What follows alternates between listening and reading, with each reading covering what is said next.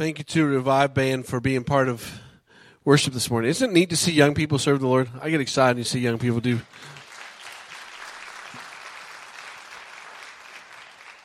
If you have your Bible, uh, go with me to Matthew uh, chapter 9. Matthew chapter 9. We're going to take the next couple of weeks together as a family, going back, uh, back to the book of Matthew. So it's going to be Matthew 9, 10, 11 uh, in there. So if you like to read ahead, uh, just giving you some heads up. That's where we're headed. That's where we're going. But this morning, as you go to Matthew chapter nine, just um, we haven't been in Matthew for a little while, so I want to just remind you that it was uh, it was written um, to Jewish believers. So Matthew's going to write some things. Uh, do we lose? Do we have a no signal? Huh. All right. Well, whatever. We'll leave that a go for now. So as he writes, um, he's going to say some things in, in Jewish culture that'll be like, wow, really? And to us, we'll be like, ah, this doesn't really make a whole lot of sense. So, Matthew chapter 9, pick it up in verse 1. Jesus stepped into a boat, crossed over, and came to his own town. Some men brought some men brought to him a man, or to him a paralytic, lying on a mat. When Jesus saw their faith, he said to the paralytic, Take heart, Son, your sins are forgiven. I want you to stop there. We're going to see two people in this chunk of scripture from, from uh, Matthew chapter 9, verse 1, all the way down to 13. Two individuals. One, the paralytic, the other one is going to be the tax collector. Now, what's interesting as you read most of us don't know the underlying thing that Matthew is going to highlight. And you can see this in, in the other Gospels as well. He writes in Mark as well. So you get a chance, if you like to do some further reading, you can read over and, and see there where it talks in Mark. Also read it in Luke. But what you and I, when we come this passage of Scripture, we don't realize that this individual that's a paralytic has pretty much lived their whole life thinking that they're paralyzed because of the consequences of sin. So this individual is stuck on this mat because somebody had sinned. And now the Jewish believers would go around and say to this individual, yeah, this is your problem. It's the consequences to your parents or you've done something wrong. So you're going to suffer. Now it's interesting to me as I read this passage of scripture, I walk into this passage of scripture thinking my own little thoughts. First thought is I walk in this passage of thinking, thinking, Lord, really? This individual, you're going to say to him, Jesus, you're going to say to this person, take heart, your sins are forgiven. Really? That's what you're going to say to him? If I'm this individual and I'm before Jesus, I want my sins forgiven, yes, but I want to walk. I want to get up off this mat because we don't know how old this individual is. We don't know how long they've been stuck on this mat. All we know is that there's some individuals that wanted this person to meet Jesus. And they went to great extremes to make it happen. They carried the individual. They take him to the second floor. They open up the roof. They drop this person down. And now here's Jesus. It would be awesome over your lifetime if you had four friends like this individual had. This individual's friends was willing to sacrifice. This individual's friends were willing to peel back the roof just so this guy could meet Jesus. That's what he wanted. So now if you're the individual that's on the mat, how embarrassing to be dropped down. Can you imagine being dropped down from the roof of a building?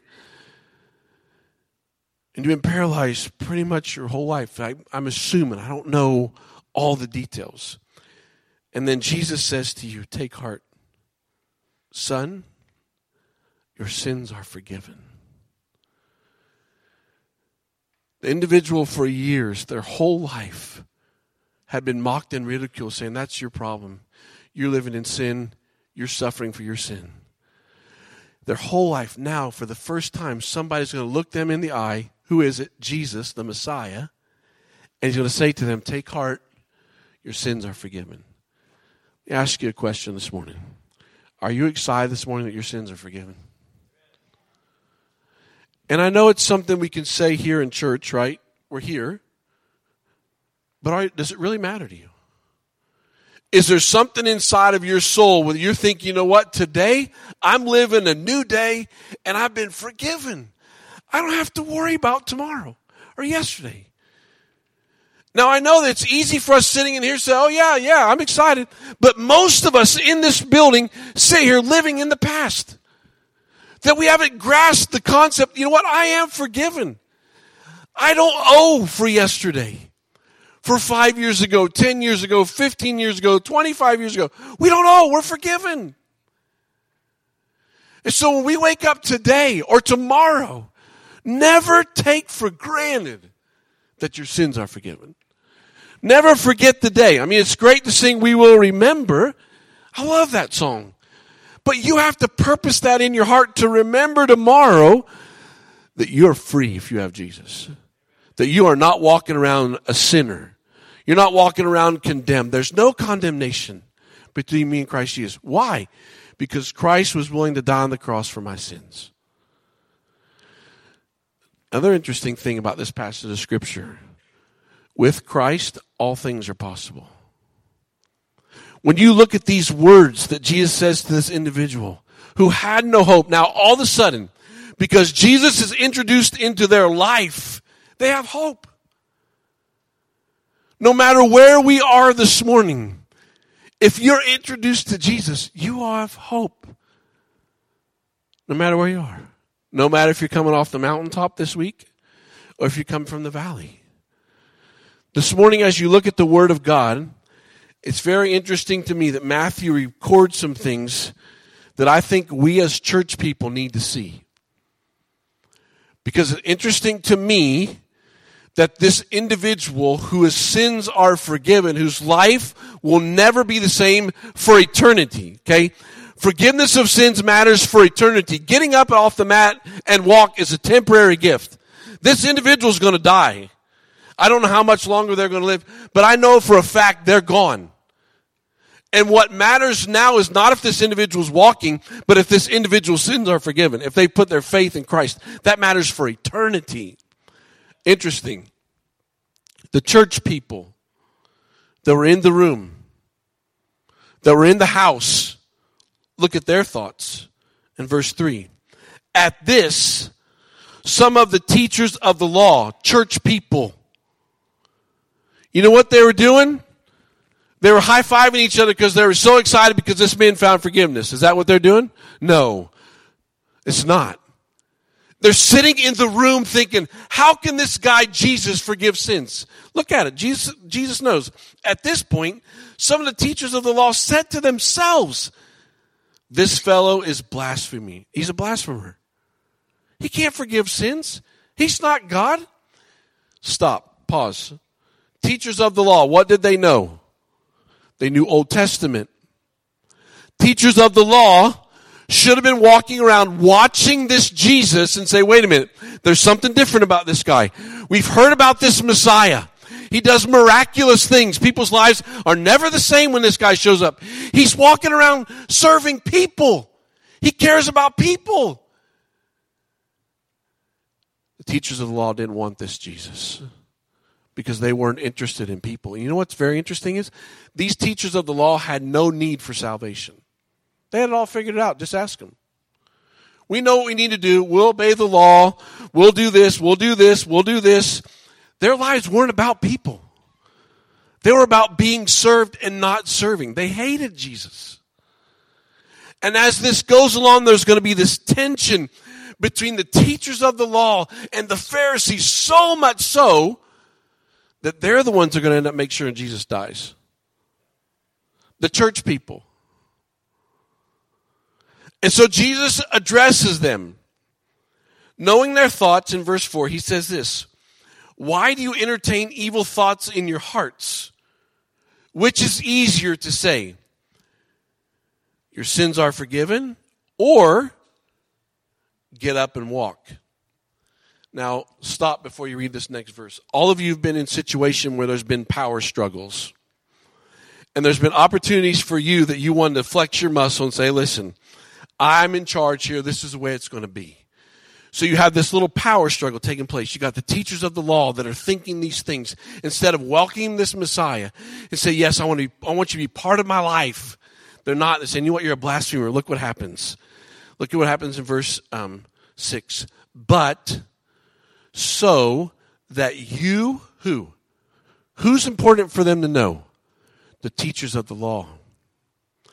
So that you may know that the Son of Man has authority on earth to forgive sins. So that you know this, I'm just not going to walk into this house. I'm not just going to let this person be dropped down from the roof. I'm not going to let this individual just disrupted our, you know, disrupted our meeting. I'm not just going to say, yeah, your sins are forgiven so that you know that I am the son of God. I'm going to do something for you. I'm going to say to this individual, you get up off your mat and walk. Now you take that, teachers of the law, because I am the Messiah. And I don't care what you think. There's going to be one way to get to our Savior, one way for eternal life, and it's forgiveness through the Son. His name is Jesus Christ, the one that is standing in the room in Matthew chapter 9, being judged and criticized by the teachers of the law, by the church people. He said, Guess what? I don't care what you think. Get up and walk. That person's life that got up and walked was never the same. Look what happens at the end of the passage. And the man that got up, and the man that got up and went home when the crowd saw this, they were filled with awe and they praised God. Interesting, Jesus didn't take any recognition for this. Do you find that interesting? There was no stop for Jesus to say, hey, by the way, that was me. I'm the Son of Man. I'll take all the credit now. Go ahead and bow down and worship me. He didn't do it. But the crowd was in awe. Why? Because there was an individual for most of their life, this man that was stuck on this mat until he met our Savior until our Savior called him son. Can you imagine what it was like to be called son by Jesus? Son, take heart. Son, your sins are forgiven. I know they've been talking about you for years. It's okay. Son, take up your mat and walk. This morning you come face to face with Matthew chapter 9, and as you look at Matthew chapter 9, I want you to see in the first couple verses that forgiveness is the best gift because it's an eternal gift. Never get over that. Guys, I promise you, no matter what money you spend on Valentine's Day, next Valentine's Day, she's probably not going to remember what you bought her this Valentine's Day. Because it's a temporary gift. Well, maybe I should rephrase that. If the diamonds are big enough, she'll probably remember. If it's chocolate, she won't remember. This morning, I want you to see something. Forgiveness is an eternal gift. Never get over the eternal gift. There's a temptation for us to look for the temporary gift. There's a temptation for us as you go through life, Lord, just get me off the mat. Just get me off the mat, Lord. I want to walk. No, He set you free. You got forgiveness of your sin. Next thing that I want you to see is in verse 9. And Jesus went on from there. He saw a man named Matthew sitting at the tax collector's booth, and he said, Follow me. He told him, and Matthew got up and followed him. Interesting, as you read through Matthew, you and I are just thinking, well, tax collector. But in that society, this Jewish person by the name of Matthew decided to part sides with the Romans because it was going to be financially better for Matthew to work as a tax collector, to sit at a booth. The Romans were going to charge a certain percentage for taxes, and all of us Jews had to come pay our fees. And then Matthew said, well, okay, if it's 5%, I want 7% because 5% goes to the Romans and 2% goes to me. Or if you were a tax collector, you expected some of the more wealthy Jews to come to you and say, listen, I made X amount of dollars this year. I'm sure there wasn't a W 4 form back then, but there was an amount that they knew how much they made, and they wanted Matthew to drop that amount down because they didn't want to pay the taxes. You know what interesting was? Matthew would drop the amount down, and then Matthew would pocket some more money in his own pocket. So when you read Matthew chapter 9 and you just kind of look at this thing, you read through tax collectors, you need to know in your soul that the Jewish people did not like tax collectors. They were almost like the worst person in that society because they were traitors. They didn't care about the Jews. They cared about their pockets. And so as you read through Matthew chapter 9 and you get a chance to see, and Jesus went from there and he saw this man by the name of Matthew and he said to Matthew, follow me. Matthew, there must have been a stirring in Matthew's heart that when he saw this Jesus walk by, and all Jesus said to him, follow me. Did Matt, was Matthew in the room here at the beginning of Matthew chapter 9? I don't know. All I know that there was something stirring in Matthew's heart, and when this Messiah walked by, Matthew just didn't get up and put all of his stuff together, collect all of his money, and go with Jesus. He left it all behind. He said, All I need is that person. I just need that Jesus guy. Wherever you go, I'll follow you. You know what's interesting? Is that the, the gospel actually affected Matthew's life. You know how I know that? Read on, see what happens. Matthew's going to have a banquet. And you know what Matthew doesn't invite, or he does not invite? The teachers of the law. He didn't invite the Pharisees, he invited the sinners. Is it interesting to you? This wasn't something that Matthew was just going to keep to himself. This wasn't something that Matthew was just going to sit in his seat and say, oh yeah, it's not a big deal. It's the gospel. No, it was something that was going to transform Matthew's life. And it came such a, and I don't know if Matthew paid for this. All we read here is that Matthew's going to gather tax collectors and sinners where? At his house. Why? Because he wanted those individuals to meet this Jesus guy. So he said, come on over to my house. Come sit with him. I'll feed you. I told first hour was probably steak and lobster, but they corrected me. They didn't think it was steak and lobster. So whatever the meal was, I don't know, but there was a banquet. The word of God is clear. While Jesus was having dinner with Matt at Matthew's house, many tax collectors and sinners came and they ate with him and his disciples. When the teachers of the law saw this, they said, Wow, this is exciting. I can't wait for the gospel to go out. People's lives are going to be radically changed because they're sitting with Jesus. Is that what your Bible says? It's not what my Bible says. My Bible says, when the Pharisees saw this, they asked the disciples, Why does your teacher eat with tax collectors and sinners? Jesus answers the question at the end of verse 13. But go and learn what this means. I desire mercy, not sacrifice. For I have not come to call the righteous, but I came for sinners. I don't know if that gets you excited this morning, but I am so thankful that Jesus didn't come for the goody two shoes. He came for me, a sinner. He didn't come for this person over here, that person. He came for all of us. So let me ask you a question. Who's at your banquet table? Who you want to introduce him to? How has he radically changed your life that you can't wait to say, hey, I want to introduce you to this Jesus. He's helped me, he set me free, he gave me forgiveness of my sin. I'm not saying that we need to buy every sign and stand outside and hold up our sign and say, if you don't know Jesus, you need to repent. But it's just, this is a good question. Where do you interact with sinners? Over the next couple of weeks, out these doors on this corner over here, we have a map. It's the map of Highlands County. First thing that we're going to do, they're not there yet, so don't try to do it today. We're going to buy some push pins, and I want to, I want you to, I want you to go ahead and identify where you live. Just show us where you live. You don't. We're not going to draw names and lines. Oh, you know, Pattersons live over here. You know, Banksons live there. Griffins live here. That's not what we're doing, okay? We're doing this because I want us to see the county where our homes are. And then I'm going to ask you to do something after that. I'm going to ask you to show me where you work. And then I want us to go and step back and look at the map and say, you know what?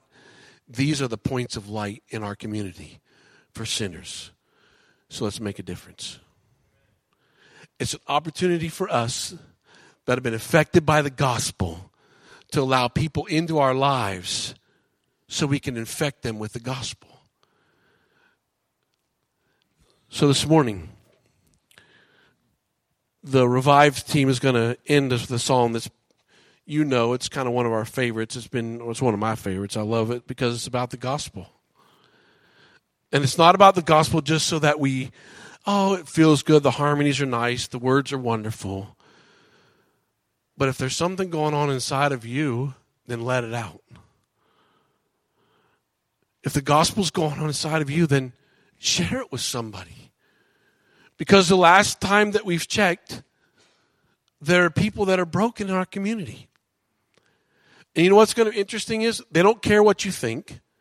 They don't care about your preferences. They care about if you love them. And if you love them, guess what? Then you get an opportunity to introduce them to the gospel. I want you to pray with me, and then Revive is going to close our service. So, Father, we sat with your word. So, Lord, as we've sat with it, we see what you've done in the paralyzed person's life. You, you forgave their sins, and you demonstrated to the church people that you had the power to do whatever you wanted to do. And there were many people that were in awe of you that day, but there were some that weren't. They were critical, they were judgmental. They're thinking, God needs to work in this way. Thank you, Father. Thank you, Jesus. You, didn't, you don't work in our, in our box, you work in your box. So, are you excited about the gospel this morning? For you personally. Does it really matter to you? Has He changed your life? If He is, my next question who's sitting at your table? Who's on your hit list? Who's number one that you want to hear them say yes to Jesus? Who's the sinner that you're reaching out to? Who's the tax collector that you're developing a relationship with? So that you can say, hey, I want to introduce you to my friend. He radically changed my life. His name is Jesus. Come on, church, let's be honest. Maybe we're just comfortable. Maybe there isn't anybody at our banquet table. Maybe we're just living for ourselves. Holy Spirit, you know what you need to do in our family. Jesus, thank you for being in charge. Thank you for being willing to die for us. Thank you for the gospel. Jesus, help us never get over you. And Jesus, help us always to be talking about you because our lives will never be the same because of you. We love you, Jesus. In your name I pray. Amen. Would you stand and sing with them?